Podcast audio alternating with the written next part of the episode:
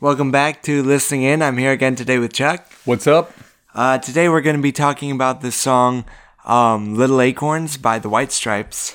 Yeah, uh, the song uh, is it's from the White Stripes' second album from 2000. Well, their second album, it came out in 2003. It's called Elephant. Uh, it, it was considered basically like their really groundbreaking album. Um, and uh, it, it was really, uh, it, I think, I'm not sure if it was one of their first ones to get nominated for a Grammy, um, but it did get nominated um, for the uh, album of the year, so it's like pretty pretty relevant. Rolling Stones, I mean, if you put any any value into that um, magazine, um, they ranked it as their fifth best album of the decade. So I mean, you know, it's it's some pretty some pretty serious stuff. And an interesting thing to note with this album is And actually, wait, I'm I'm sorry. Yeah, I, no, I actually good. I already misspoke. Um, I think I said it was their second album. Is definitely their fourth album. Um, Okay. but it, I, I think it was really considered one of their one of their really big no, no, no, no. It's it's their second album. Uh, it's actually their fourth because uh, they had, um, they had I believe uh, the White Stripes, De Stijl, and then White Blood Cells, and then Elephant. Oh, So yeah, it's kind of confusing because they're all really great actually albums. and they Um, they all were produced around the same time. Yeah, I think um, their first four albums came out between 1999 and 2003. So, so yeah, it's kind of it's kind of early on for them, but I mean, this is their fourth album under their belt, so they're pretty pretty experienced. Um, I think it really does a good job of just kind of showing why the White Stripes are amazing. And again, uh, if you're not super familiar, um, the White Stripes are a, a band from the early 2000s. Um, the the front man is Jack White, who plays um, guitar, piano. Uh, he doesn't play drums on, on this band. He he does he play drums. He can though. He can play drums, but He's a very talented. but it- it's a two person band, so it's Jack White And Meg. and then Meg White, who is the drummer. Um, so there's a lot of fun stuff with the White Stripes. I mean, they one of their fun things, if you're not familiar with them, uh, is that for a long time Jack and Meg White claimed that they're brother and sister, which is like, oh, that's cool, like brother and sister band. But then you realize actually that they're not at all. And Jack White's real name is John Anthony Gillis, and they actually got married to each other. Um, and he took her last name, making him um, Jack White. Um, but it's it. I know it didn't sit well with a lot of people that they were like, "Oh, we're brother and sister," because that's just like really weird. But anyway, I think they were trying to. They, they actually got divorced before the band started, and so I think they were just trying to say that they're in a band together, despite and they the fact they put everything behind them. They're- because they feel like their like their relationship is more like brother and sister Right. now, like very platonic. I think that's what they meant. But anyway, I don't really want to focus on that. Um, Jack White is a really weird, weird, really weird guy, but he makes really good music, and I, I would argue that's probably why he's so interesting, just because he's weird. Um, Hmm, interesting. yeah, interesting. Exactly. Our favorite, our favorite word on this podcast. Um, No, but Jack White, I will say we we talked about one of his songs earlier. his, his solo work. Yeah. Ice Station Zebra. Right. Yeah. but this is more I think this is where he really got famous. Oh, of was course. from the White Stripes. He was only he only went solo because he already had Right, a massive name. Well, not only from the White Stripes, he's a really busy guy. He had the White Stripes. He has another band called the Raconteurs. The he has Dead another Weather. band called the Dead Weather. Um, unfortunately, well, not unfortunately, all those bands are still around except for the White Stripes. They actually so that is disbanded. unfortunate. Yeah, that's the unfortunate part. They disbanded in 2011. But anyway, it was on good terms, and that's that's kind of Yeah. its, its own separate story. I mean, we could probably talk about the history of the White Stripes forever because I mean they're they're such a pivotal uh, rock group, especially in like the garage rock revival of like the early 2000s. Well, and I would go so far as to say they're they're very different than what I would classify even as garage rock. Because Really, I would classify garage rock as literally the White Stripes so are the I- definition. so I would agree to some extent, but also people have said how the Weezer's the Blue album's garage rock, and I would uh, I I disagree completely. so e- exactly. So depending on how you classify, well, I'm saying it's fair. depending on how you classify garage rock and that era Yeah. of music, it it differs. So, I would some may think the White Stripes are even harder necessarily than what others would consider as garage rock. Wait, did you say the Green album? no, blue. the blue album Yeah, I would say though, if we're going to talk about Weezer for a minute, I would say I would absolutely not classify that as garage rock at all. Um, I would say that's more. I'm not sure. Uh, it's kind of like heavy metal grunge, but with like really light vocals. Uh, but I think the whole idea behind garage rock is that it's raw. And Weezer definitely had some of that aesthetic, but I think after you hear this song, you'll have more of an idea of what I mean. By Raw. Yeah, and, and this is even very polished by the White Stripes standards.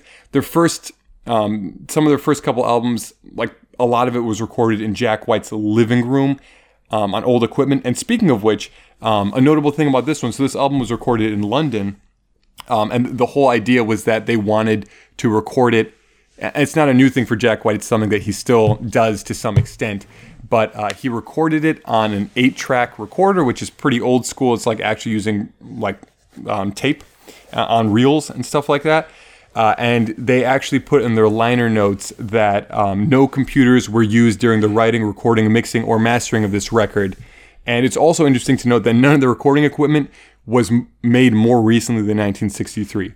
So they're, they're really going for a sound and a specific aesthetic with this with this whole album, and it's it stays in line with exactly how the White Stripes were from the very beginning. Right, and I could be wrong, but I, I, from my understanding, Jack White was a huge Led Zeppelin fan, Oh, of course. I- And- I, would. Oh, sorry, you finished. and so he really wanted to stick kind of with sounds and different, different in different uh, instruments that were used by Led Zeppelin and by that band because he liked those. So he, even though they're older and not necessarily like, oh, you have to use the new tech. He was like, no, this is this is good stuff right here, guys. I'm gonna bring Right. in my my old like synthesizers or whatever. It wasn't synthesizers, but Right, actually, specifically would go against his Right, whole aesthetic. exactly. Um, but I, I would, I would say when you say using the same instruments, I mean Led Zeppelin was pretty straightforward, right? They had like guitar, they have bass, they have drums, um, maybe some some keyboard or synthesizer in there. But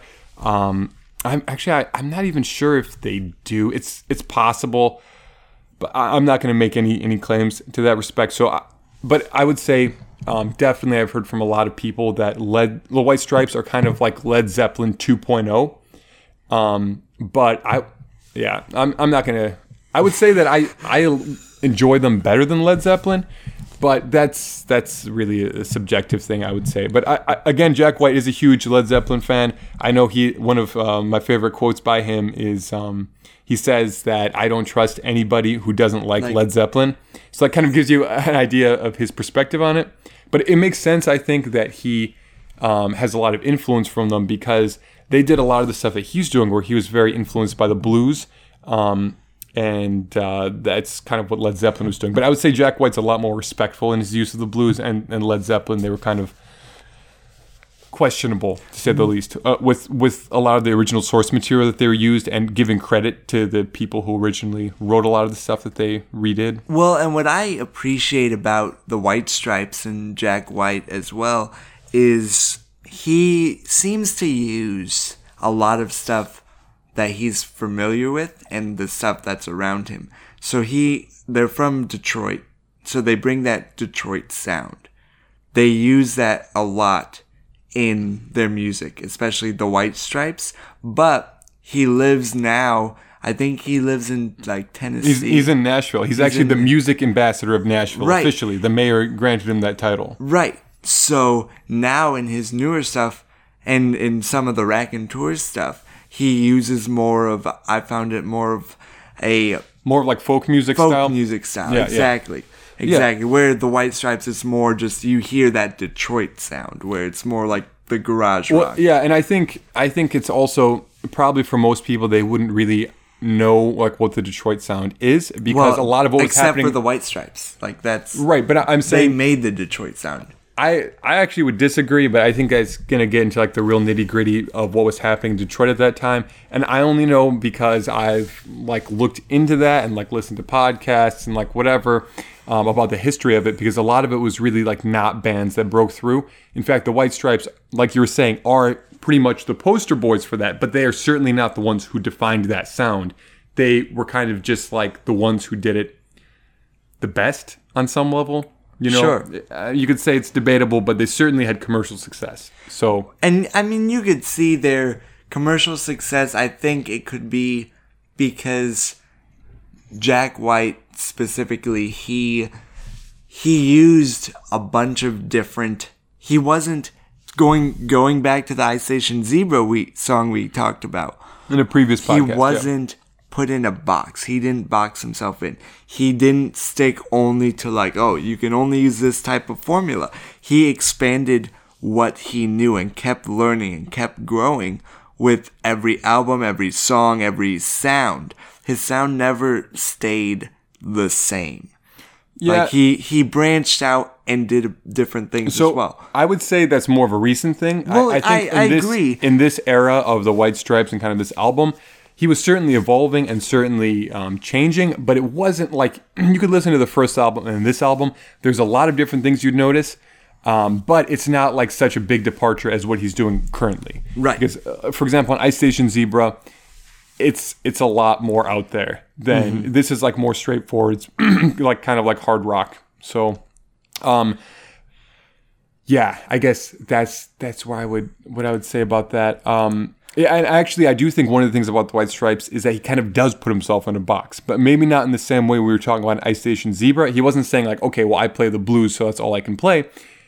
He was saying, I want to limit myself because one of the things that people really struggle with, and myself included, and maybe people don't realize it, or maybe it doesn't impact everybody, but if you have unlimited options, it's really hard to do anything. Because you can't narrow it down. Exactly. You don't know what you're doing. How can you master everything? You need to kind of boil it down to just like what's necessary. And that's, I think, really what the White Stripes did. They made it super minimal. It was literally just a guitar and drums, and like they add in other instruments sporadically on their albums, but it's they just figured out that's all you need. He's literally a jack of all trades and master of none.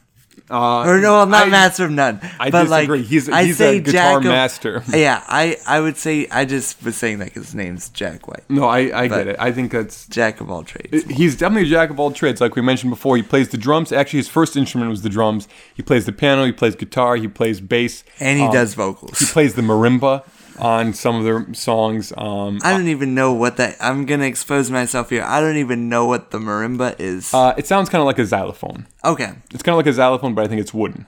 All right. So okay, I know the songs then. That, They have a song called "The Nurse" where Yeah. they use one pretty heavily. But anyway, with that said, um, I think that's really what gave them why people were interested in them because they really just boiled it down to the basics of like what you need, and then they really just beat that to death, but like in a really good way, like.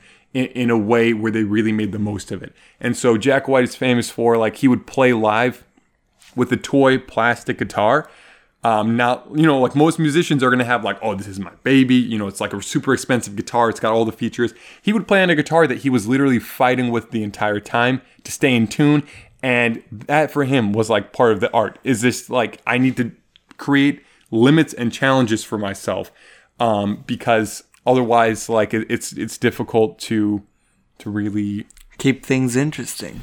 yeah, exactly. And, and sometimes, like, it, if someone's trying to record music right now, oh, and also uh, him using all analog equipment, him that means that you cannot just go on your computer and splice stuff together. You Right. literally are dealing with reels of uh, tape uh, that have the audio on them, and you physically have to cut them and splice them together if you're going like to a edit it. nightmare. And so, yeah, he's kind of masochistic in that way. Yeah. Um, and they had, it wasn't like, this was recorded in like 2001, 2002. So it's not like the ancient days or something. This is modern technology is being used. People were using Pro Tools and stuff like that. And here he is recording on tape with 1960s equipment, just like a band like Led Zeppelin would have been doing, you know? And honestly, I think that kind of just adds to like the badassness that is Jack White and the White Stripes at that time because they didn't even necessarily use all the equipment, like all the technology that was they didn't at use any disposal. of it. They right. used stuff from the from their parents' because generation. they didn't need to. They're like, hey, we can be a modern band and get people the modern age to listen. Shout out to the Strokes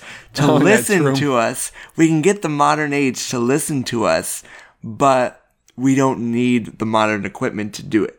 In fact, in fact, using the modern because it's equipment, that old sound that people love Well, it's, it's and bringing mostly- that it- to our and generation. I would say it's not so much about the the old sound as it is just being raw. People love that. right. So uh, at least I do. It, it worked really well then. Obviously, you can't just keep doing the same thing forever, which he understands, which is why he's branched out quite a bit.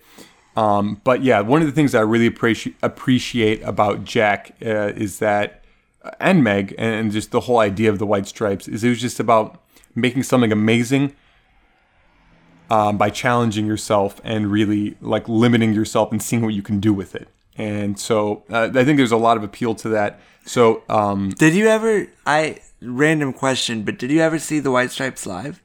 I never did. Um, I was I was too young. I, it's one of my biggest regrets. Like I said, they stopped touring in 2011, and uh, that was a few years before I, I think I was old enough to go to my first concert. Right. So that, that's a big regret. I have seen Jack White solo um, quite a few times, probably like three or four times. He's he's amazing. He's a guitar virtuoso. It's He's honestly, beast. dude, he's not just a guitar virtuoso. Just going back to that concert you and I went to, it was like I've literally never seen anything like that because he had like ten different guitars that and he kept swapping them out. Yes, just in the same song. It wasn't like, oh, let me just change it because it's a new song. In the same song, he's like, I don't like how this guitar is sounding. I like this sound. So he just grabs like an older Well, guitar. I think it's not so much that he's like, I don't like how this is sounding. I He think he's just like, this is the sound I need for. Well, this is the sound I need for this song, and I have different guitars for different sounds. So, Right. Um, and you can see that's a big change in his philosophy from when he was in the White Stripes. But of course, like I said, you can't just keep doing the same thing. So he was doing that when it worked, and you know he's he's able. He has the artistic freedom to do whatever he wants. So that's pretty great. And another interesting thing, we're going to be talking about the song Little Acorns. And um, a lot of the songs in that the White Stripes made, they always put a little song in every album. They had Little Cream Soda in the um I forget Icky Thump. in Ick- the Icky Thump album. That was their last album. and they have Little Acorns in this one. They have um Little Little Bird, Bird. Little Room. Yeah. They have little, I think, in literally every Um, No, one they, of their they albums. do. It's one of their things. It, it- we'll talk about it more, I guess. I think we should As start the the song. song. Yep. Um, but the White Stripes have a.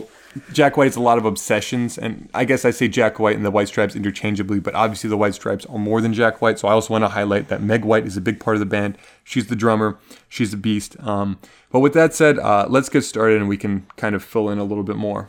Yep. When problems overwhelm us and sadness smothers us, where do we find the will and the courage to continue? Well, the answer may come in the caring voice of a friend, a chance encounter with a book, or from a personal faith. For Janet, help came from her faith, but it also came from a squirrel. Shortly after her divorce, Janet lost her father. Then she lost her job. She had mounting money problems. But Janet not only survived, she worked her way out of despondency, and now she says life is good again. How could this happen? She told me that late one autumn day, when she was at her lowest, she watched a squirrel storing up nuts for the winter. One at a time, he would take them to the nest. And she thought if that squirrel can take care of himself with a harsh winter coming on, so can I. Once I broke my problems into small pieces, I was able to carry them just like those acorns, one at a time.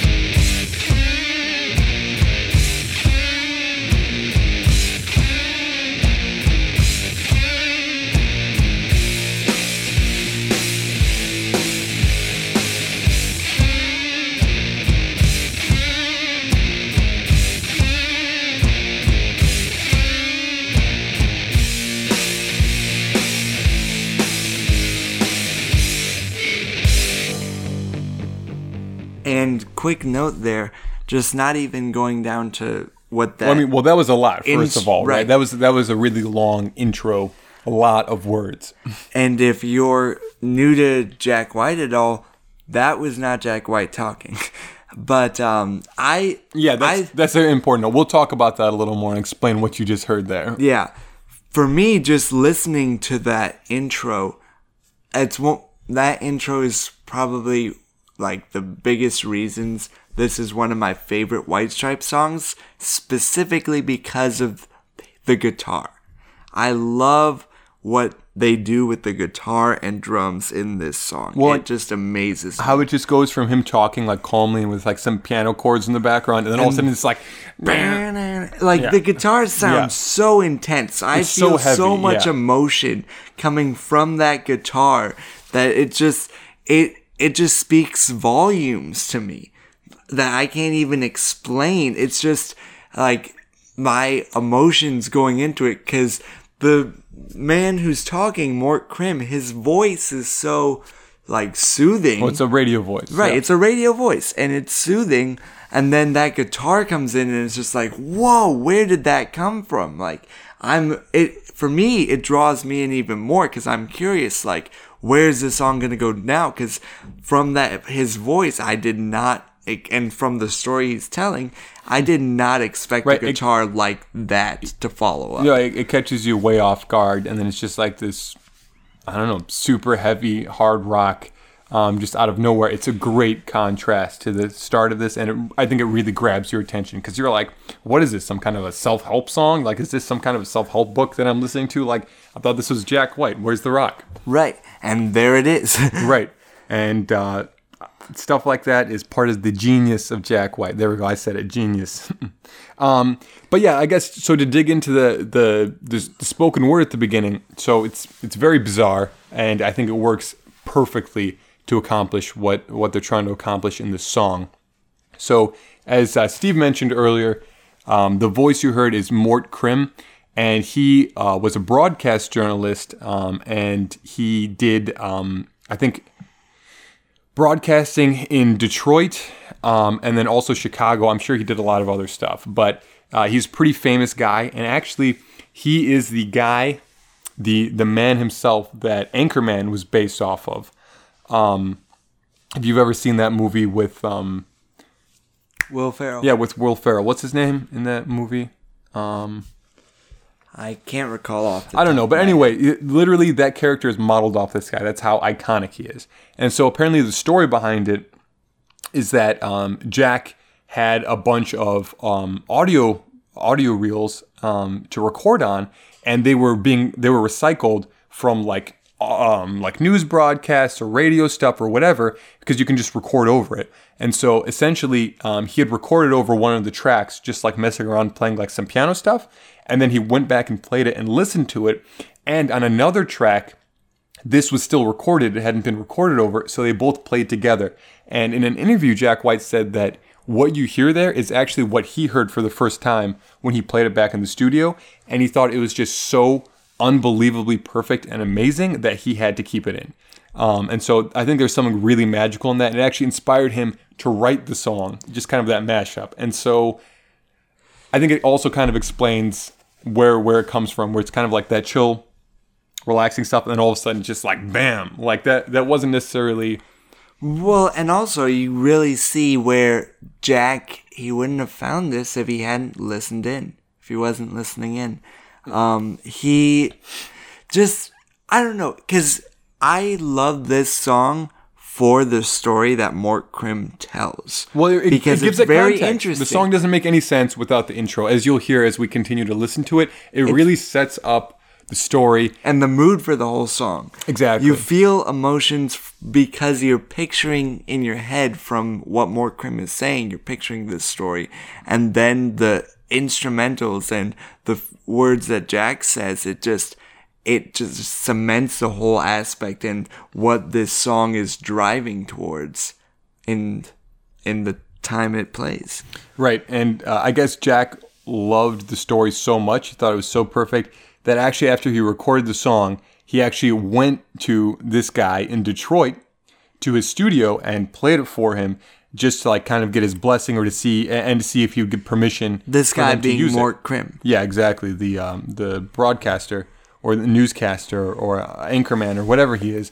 Um, and uh, so they played it for him to get permission, and he thought it was awesome. Uh, they they thought he wouldn't like it or wouldn't understand it, but he was like, "Dude, this is this is dope."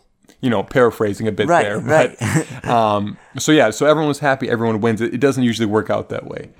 Um, but yeah, so then I guess with that out of the way, um, so yeah, we kind of get into the meat of it, where it's kind of like the self help thing, and just kind of the idea of like how in life so often it's really easy to be overwhelmed. It's really easy to kind of completely give up. I mean, when bad stuff starts happening, it kind of like snowballs. Uh, it kind of just keeps it can keep snowballing, and sometimes it's really hard to work out of that. You know, to like get out of the fetal position and get get back to and life. You, and you also find yourself a lot in life just because you're supposed to be constantly thinking about I at least for my understanding with life you just need to understand what am I going to do next? What's the next step? How do I get from here to here? When, how do I get out of this? Right, you're constantly trying to How do I survive progress. this? Right. You're either trying to survive or progress into a new you're not ever necessarily like in one place. You're trying to move on to the next Right. phase And of life. I would say the progression- throughout your whole life. I would- and then well what I was just going to say with that is it's talking the whole story is just this person who sees all this stuff ahead of her where she's One behind her and, behind in her front of her. Right, ahead in front where All she around. just lets it overwhelm her. And so um, Mort Crim starts talking about how you got to break it up. You got to allow it to like take it a little bit at a time and it becomes more manageable. Cause then if you start thinking of stuff and you make it more like, oh my goodness, look at this long list of things I have to do. And this is for anything in life. If you look at the big picture sometimes it can be so just like overwhelming and you then you end up getting nothing done whereas if you look at Well, you're like, crippled. You're Right. like terrified. It's exactly like- it's, a horrible It's like deer in the headlights, Yeah. basically. You, you, you're helpless. You can't do anything. Right. And so the whole message of this song, well, from more what Mort Crim's telling in this story, is more just to break up your problems. Yeah, I mean, it, take it little by little and then it's a little more manageable. exactly. Or at least if a squirrel can do it, then so can I. Right. I mean, there's a couple takeaways, but yeah, one of them is to break break down these big, horrible things um, that that when you think about it, you know, you kind of like shut down because it's like, how am I going to get through this?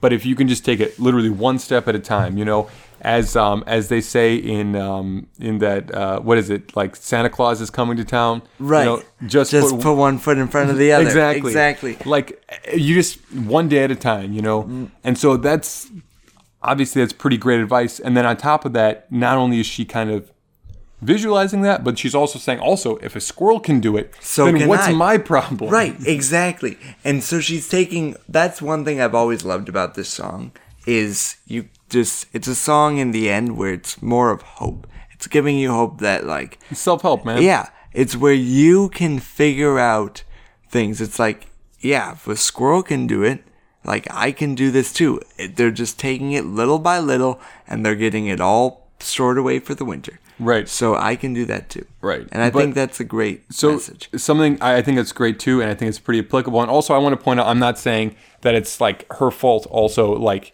if she responds to it in a in a negative way, I think it's very understandable. No one's saying that like you're not allowed to do that or that's not healthy, but just there's got to be a way forward. And so that's certainly a way forward. But I think an important thing is this is great self help, all that fun stuff. But as the song progresses and when Jack actually puts his words in there, I think it could go both ways. I think on one hand, he could be totally subscribing to that or ascribing to it. Uh, actually, I feel dumb. I am not sure if I said the right one. But anyway, I think it's ascribing to it. Um, I don't know why I said subscribing. I apologize. That's Well, he's just trying to say for you to subscribe. Yeah, I mean, subscribe, hit that like button, you know, all that stuff. But it's not. As we listen to the song, it'll become more clear. But I have an idea that it might not necessarily just be Jack White's agreeing with it. I think he could also be making fun of the idea that oh, it's just that simple. You just break it down, and then like it's everything will be fine. You know, like it. Sometimes it's not always that easy. And Right. so I think that's the flip side of this. Is these are great little like stories and parables and stuff like that and they could definitely work for some people but it's it's not just as simple as well i guess if i just break it down to small pieces then i can just do it you know like it certainly would be easier but it doesn't mean that it's going to be easy Right. I- i think that's what i would like to emphasize about that And I honestly, this is one of those songs where, as you listen to it more, it becomes more clear and understandable, and or less more- clear in my case Right. Well, True.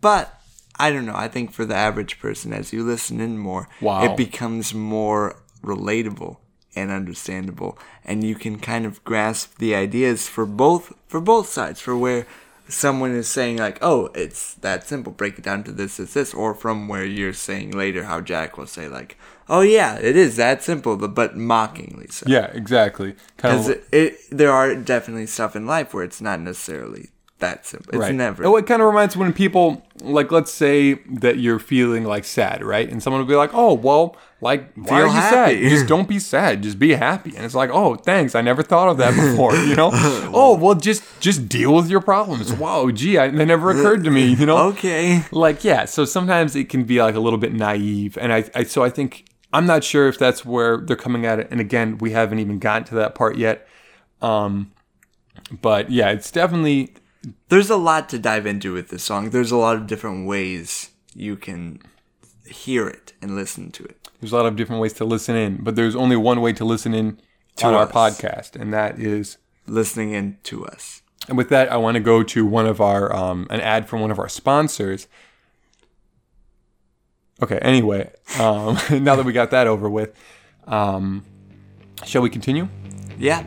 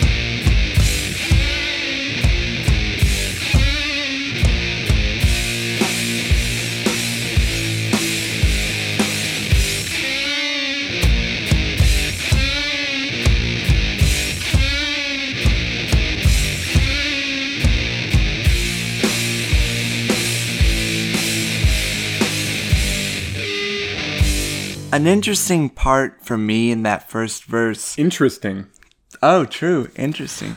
Um, but when he says the oh, oh, oh, oh, Oh, that's, I- those are my th- those lyrics. They just speak to my soul. Like, volumes. they speak vol. If that was if that was a book, it would certainly be a, collection of encyclopedias. but I will Perhaps say Tolstoy, like War and Peace. You know, like a, a very large book. There are and only- also I would like to. there are only a few people who can say oh, oh, oh, and then it just speaks volumes like that.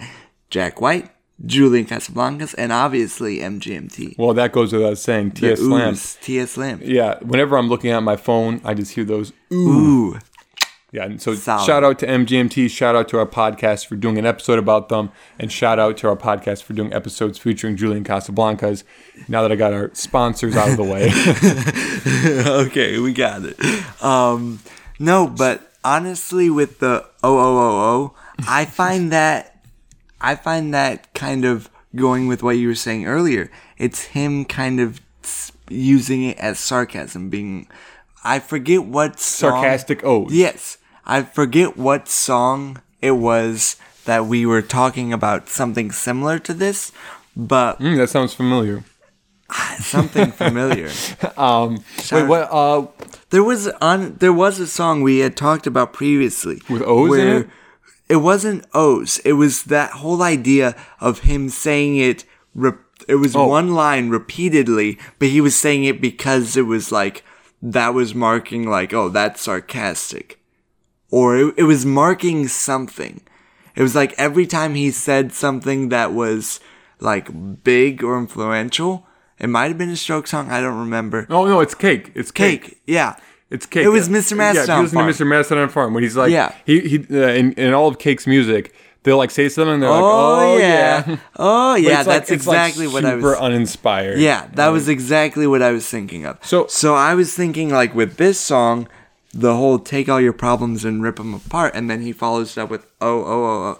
The O's are kind of like that. Oh yeah, like him, kind of like you were saying earlier, mocking that idea. Like oh Yeah. yeah, you can just take all your problems and rip them apart, and then I- they're not like as big problems I, anymore. I can kind of see that, but I I don't think Jack White is inherently sarcastic. I don't like think that. so either, but I was just thinking with the idea that you brought up earlier, where he So, was just saying this all I think kind of I think there's I would say there's a lot more concrete examples of what I would call um uh him being more sarcastic. I mean the O's I mean it's also just something you do music. I don't think it sounds particularly sarcastic. However, I mean I I see what you're saying, but I think that's uh excuse me. I think that's um not as compelling as for example um, the lyrics that we just heard in this verse. So uh, he says, like, take all your problems rip them apart, carry them off in a shopping cart. Like, i- is it that easy? is that is that sincerity or is that kind of mocking? I think it's idea? mocking. I honestly do. So I sold you on that. Idea, yes, huh? you really did. Like I, I, I honestly beforehand when I listened to this song, uh, I just thought of it as him giving advice. But when you said that, it made so much sense to me that because I also kind of thought of it as like re- if you're just using this and giving it as advice, why would you make this into a song? Sure, people make songs that give advice, but like I don't know, I wouldn't necessarily think of Jack White like. This song, "The Hardest Button to Button," isn't about him just Wait. like giving you advice. Like, oh, the, it's the hardest, ho- the hardest button to button. yeah. So that song, Well, that's another White Stripes Yeah. song for our listeners. Uh, the White you're Stripes song, the hardest button to button. Um, I doubt that that's really just about him saying like, "Hey, it's difficult to button a button every now and then." Well, actually, uh, uh, I think there's that's a whole nother podcast, honestly, to talk about that song because I have a lot of feelings about it. I do too. I think there's a lot there. Um, Yeah, but I think we should probably focus on this yeah, one, Yeah, yeah. With this song, I think he's saying when he's saying like, just oh, take all your problems, like rip them into little pieces so that they're not as heavy to bear, and then you can just put them in a shopping cart. Well, for me, and then just like think- go on with life. Right, exactly. Going to the sunset. I think the shopping cart is a specific thing. Like that's a way a lot of people deal with their problems. Right, by- it's through consumerism Yeah, and spending, and exactly. like I, I can, like I'm not happy with the way things are right now. But you know, it'll make things better if I go buy myself some nice stuff that I don't need. Right, You know, and what I But think that will definitely solve your problem. what I think, what I also find interesting is that whole idea where the man who was talking before was like on a radio. It definitely sounded like a radio station No, it was. Yeah, he's an anchor. If you think about it, if you think about it, where you're going to like Sam's Club or something, and um. You're just like listening to the radio as you go to Sam's Club, and then so Why Sam's park- Club? Ew, you don't so even go to park- Costco. Yeah, ah, Gross. How about some Aldi?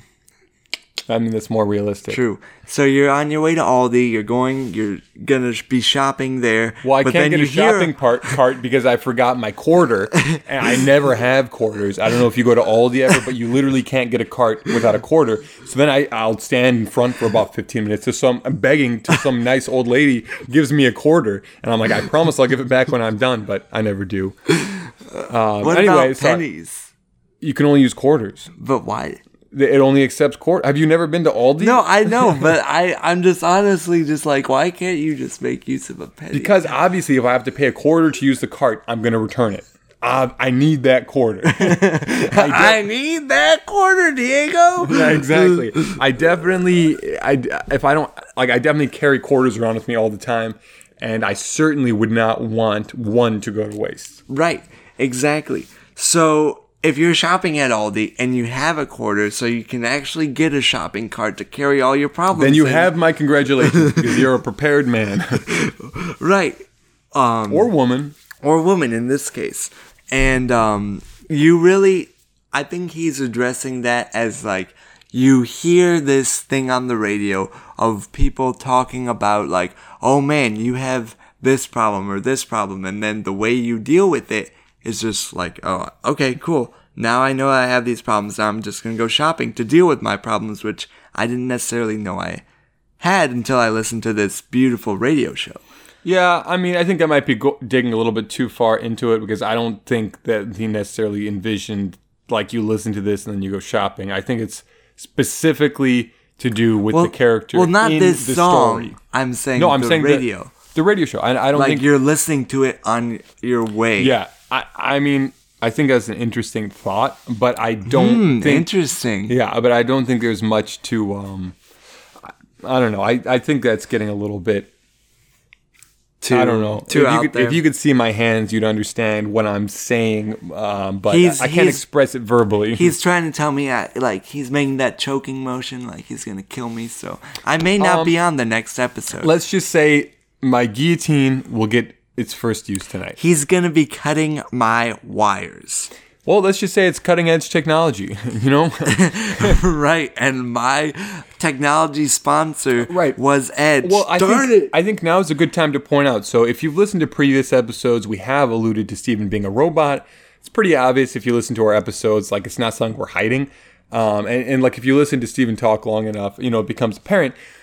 But what's interesting is he's not alone in this, right? So, Hmm, interesting. so yeah, to take to take a, a little deviation from our regularly scheduled programming, uh, put on your tinfoil hats now, folks. Um, but but uh, Jack White is famously rumored to be a robot, and I'm not kidding. People, this is a, a real conspiracy theory.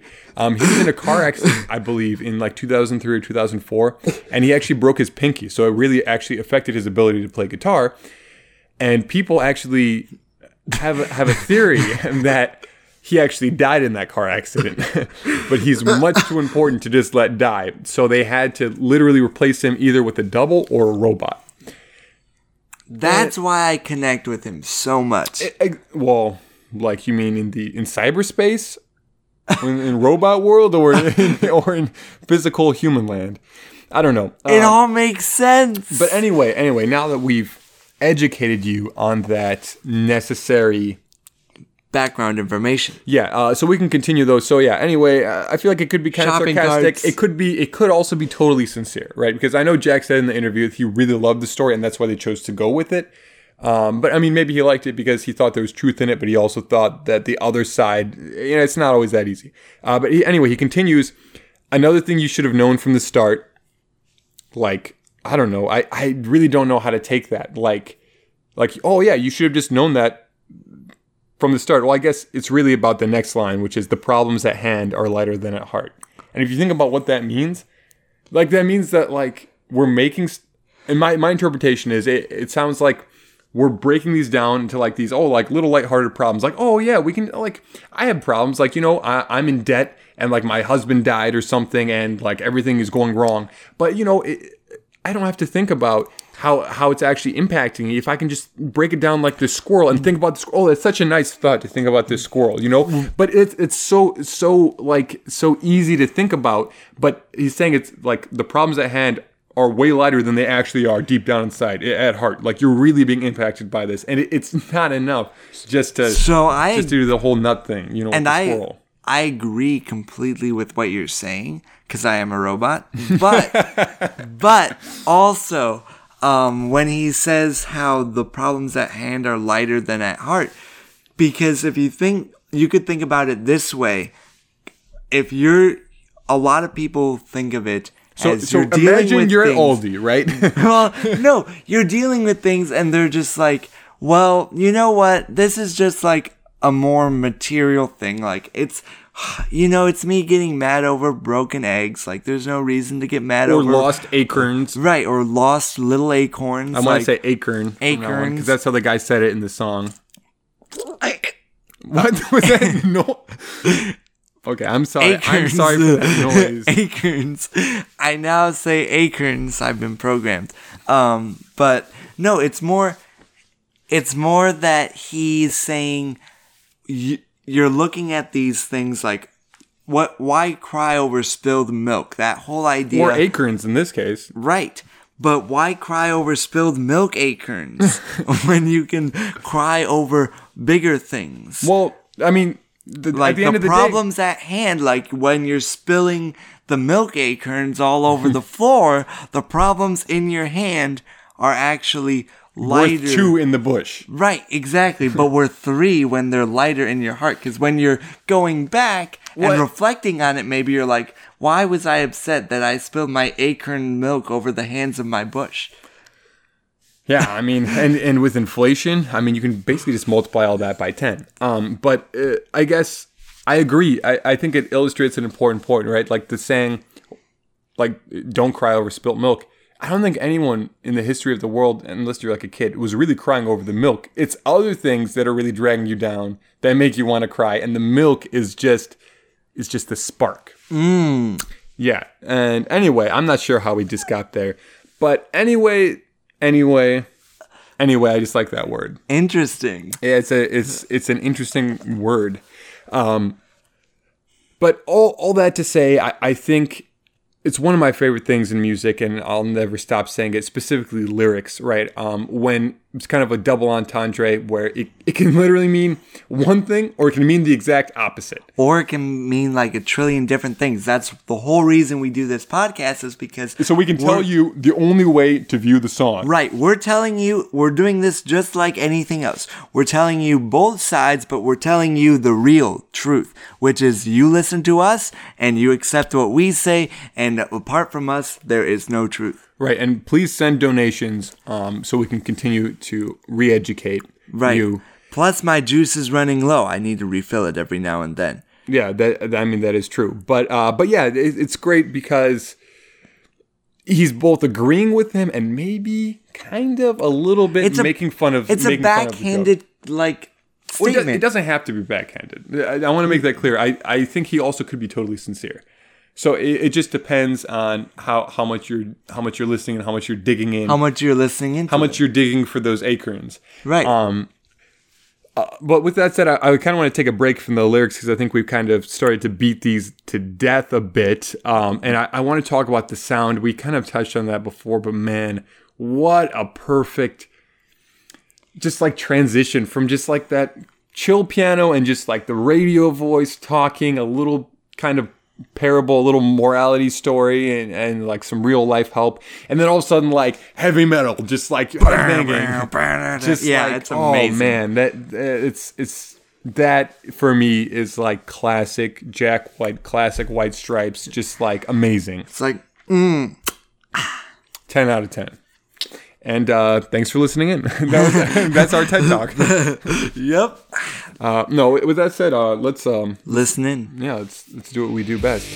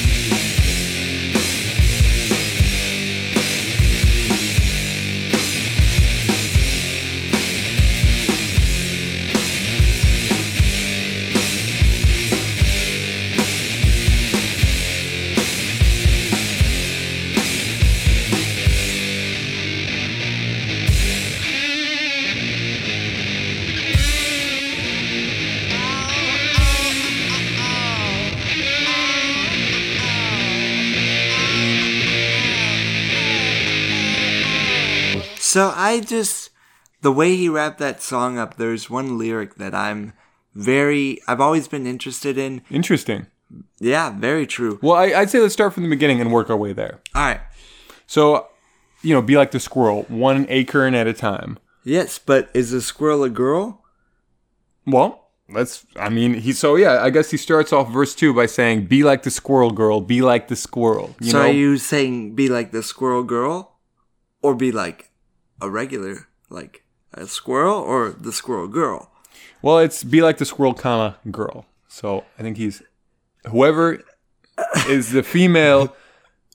that is the subject matter of this song, they should aspire to be more like the squirrel that we all should ascribe to be. Because in the grand scheme of life, we are all, or are we not all squirrels? Just In Jack White's game. ba- yeah, exactly. In, in some sick, twisted game by Jack White, burying acorns and digging them up. Is it mine? Did I buy it or was it sold to me? I have no idea. Shout out to Jerry Paper. Shout out to Jerry Paper. Shout out to squirrels everywhere, especially ones funding radical death squads.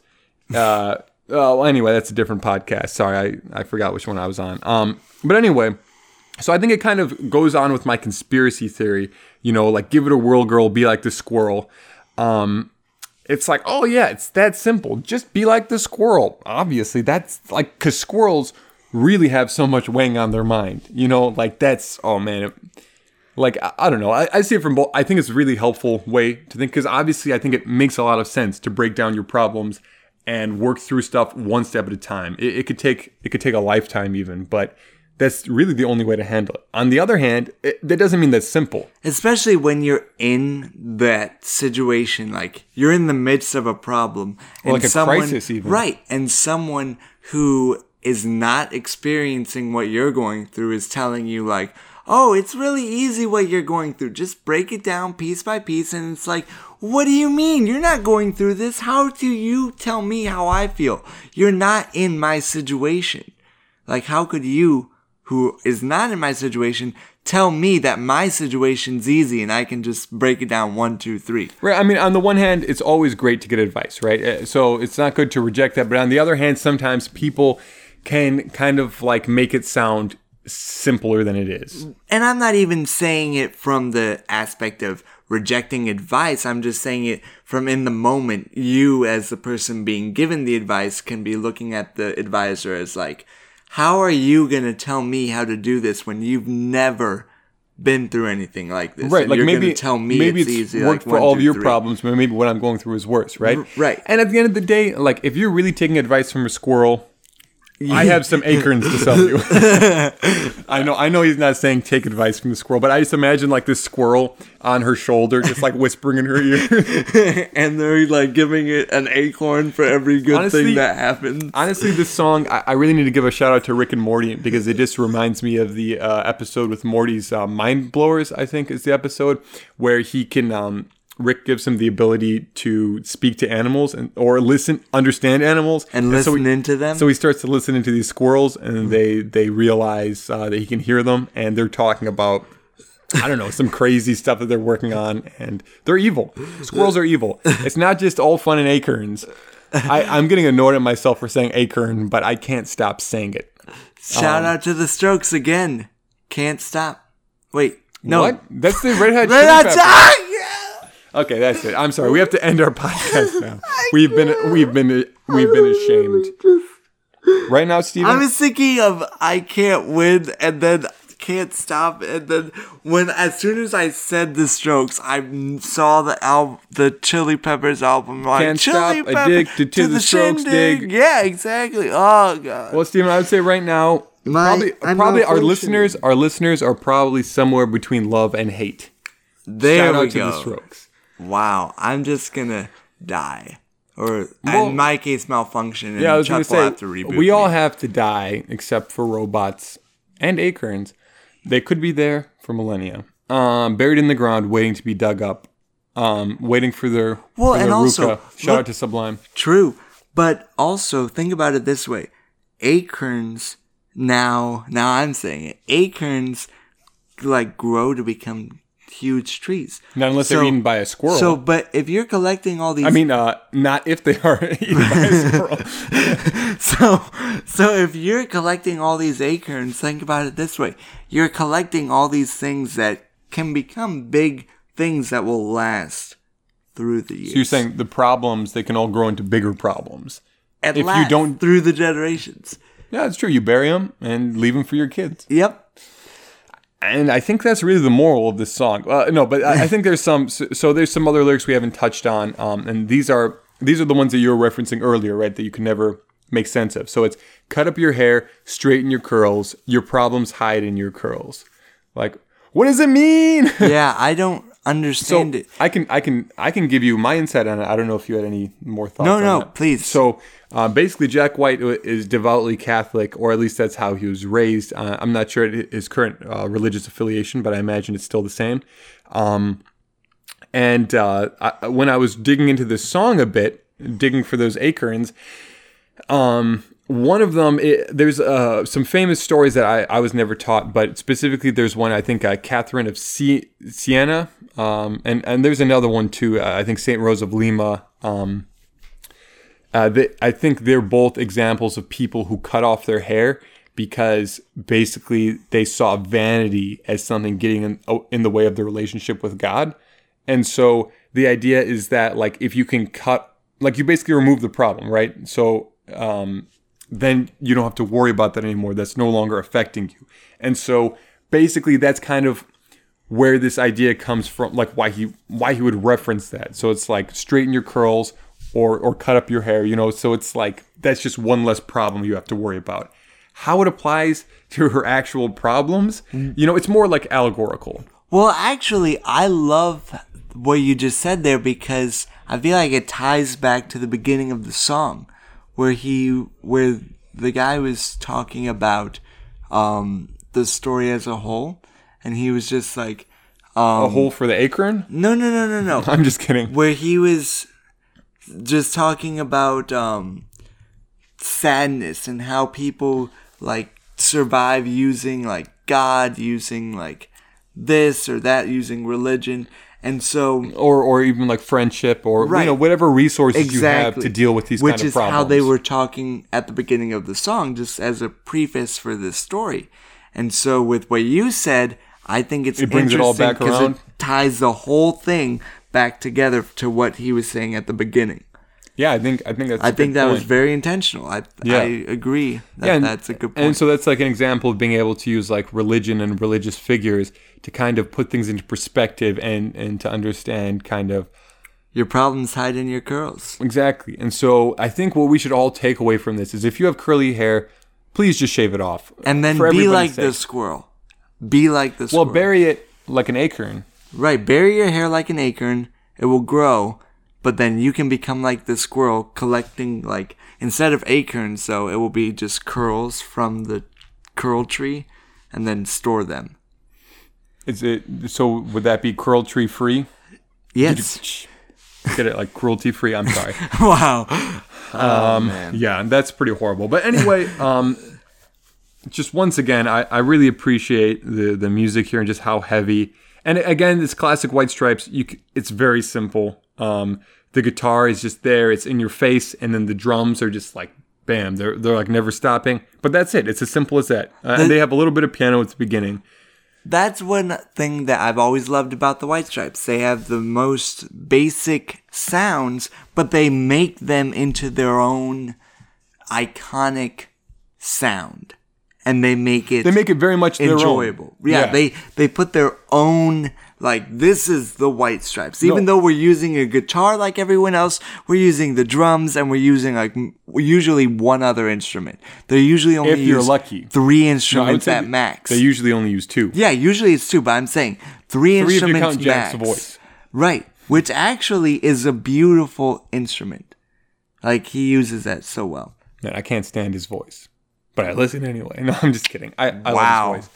Um, but yeah, actually, so you saying three reminds me of an important point about the White Stripes that I Third Man mentioned. Records. Just Jack White has an obsession with the number three, and so it's always three of everything. Um, I, I'm struggling to think of some examples, but one of them is he does have a record label called Third Man Records, um, and he he uses the number three everywhere. And also seven. Uh, he doesn't really use seven. So Seven Nation thing. Army, Seven Sun. Yeah. Oh, I mean, okay, but that's true. But like his real obsession is three, and don't contradict me. True.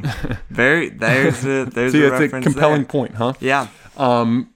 But yeah, I mean, seven is mentioned, but um, three, like the their first, uh, I think, single ever, their first song ever was "The Big Three Killed My Baby." Shout out to Detroit. Yeah, exactly. That's a that's another great song. But I mean, the big three, obviously being the th- big three automakers, we'll probably do a podcast about that song someday. Yeah. I- I'm struggling to think of other uh, other examples, but it's really everywhere. Um, But yeah, with that said, uh, I wish I had more examples. We'll definitely dig in more to the Yeah. White Stripes. So that'll just leave more for me to say next time. I would say. Yeah, this again. This song was uh, "Little Acorns" or "Little Acorns." Yeah, Little Uh, Acorns, and depending on what part of Oklahoma you're from. Shout out to the Flaming Lips. Whoa. Yeah, They don't own Oklahoma. you can't just say Oklahoma and then shout out to the Flaming Lips. but I can. Well, I guess it's better than any other shout out you could do for Oklahoma. So to be fair, right, exactly. shout out to the state above Texas. exactly. So, um, yeah, this song was Little Acorns uh, off of the White Stripes album Elephant. Their fourth album, Yep, but arguably their most popular. arguably. Yep. I would like to argue about that. Because they, they do have a lot of different. Albums. Well, but not only that, they have a lot of iconic songs on each album. I disagree. I don't think there's really one iconic song on this whole album. I think they're all on the other albums. End podcast. so I'm, I'm currently fleeing for my life. Um, no, I, I agree. That they, uh, it's just where do you even start? They have so many albums. They're all great. They're all fantastic. Um, And also, I don't know if we mentioned this earlier, but the, some of the pictures that just bring tears to my eyes are just seeing Jack White and Julian like together. I saw this one picture. they both rose to power around the same time, right. early 2000s. I, saw this and one they're in a picture. similar similar style, garage rock, right, and I saw this one picture indie also. where it was Jack White, Meg, and Julian all together, and I think they were at Julian was at a White Stripes concert or something. Yeah, I don't know. I don't know if I Meg's in that one, but there's No, certainly there is one with Meg. Okay, well, there's certainly it. a lot of pictures with Jack and Julian together, especially in the early 2000s when they were both kind of They were like backstage in a room talking to Like each drinking other. beer or something? Yeah. yeah. And there's Meg, Jack, and Julian. Yeah, it's so- just like so- iconic because I find it amazing just seeing artists that I love that just like, hey, we know each other. We actually talk to each other. Like we're influenced, which I lo- I love that because the Strokes and the White Stripes, I don't really think they sound similar like at all. Um, they're they're part of the same wave, I would say. They're certainly not the same exact, but they're both kind of like that old school garage garage rock sound, especially the white, uh, especially the Strokes' first uh, couple albums, Right. When they were very much like that. But uh, my favorite part about it is that it really just gives us a really nice plug for Julian Casablancas. Uh, the fact that they have pictures together, it means we can reference them together. And also, we can reference how the Strokes are going to be releasing a full new album this year. I'm so pumped. And we are going to do a podcast on every single song, so keep an eye out for that. Actually, so far, probably all the songs that I've heard have sounded really interesting to me. So- Interesting. interesting, exactly.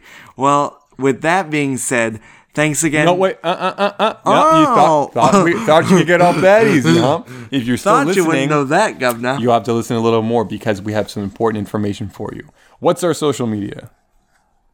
we have social media. Well, it's not very social, but it is media. Let me. Oh No. yeah, sorry. My memory bank was flooded with a bunch of random information. He got he none caught a, of he which caught a coronavirus. was legal. Who? But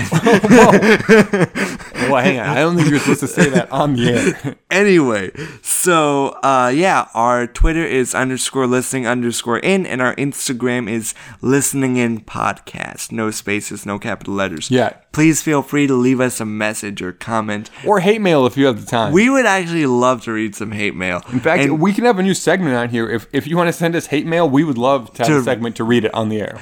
and you it's so easy to just like send us messages. You just from listening to an episode there's always going to be an option where you can say like oh write a message or send in a message to us. So we would love to listen into your messages from you listening in to us. But yeah, give us all feedback. That'd be great. positive negative somewhere in the middle. Shout out to nick hexum Is that a song? because i yeah somewhere in the middle Oh, oh no. nick hexum quinten Oh no, I, can't. I think we, we need to end the podcast. I love Nick Hexum, but it's time. All right. Well, thanks again for listening in.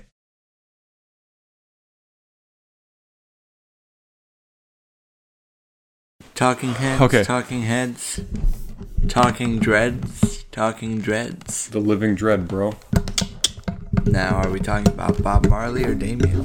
Talking about um, Slightly Stoopid. They have a song called The Living Dread.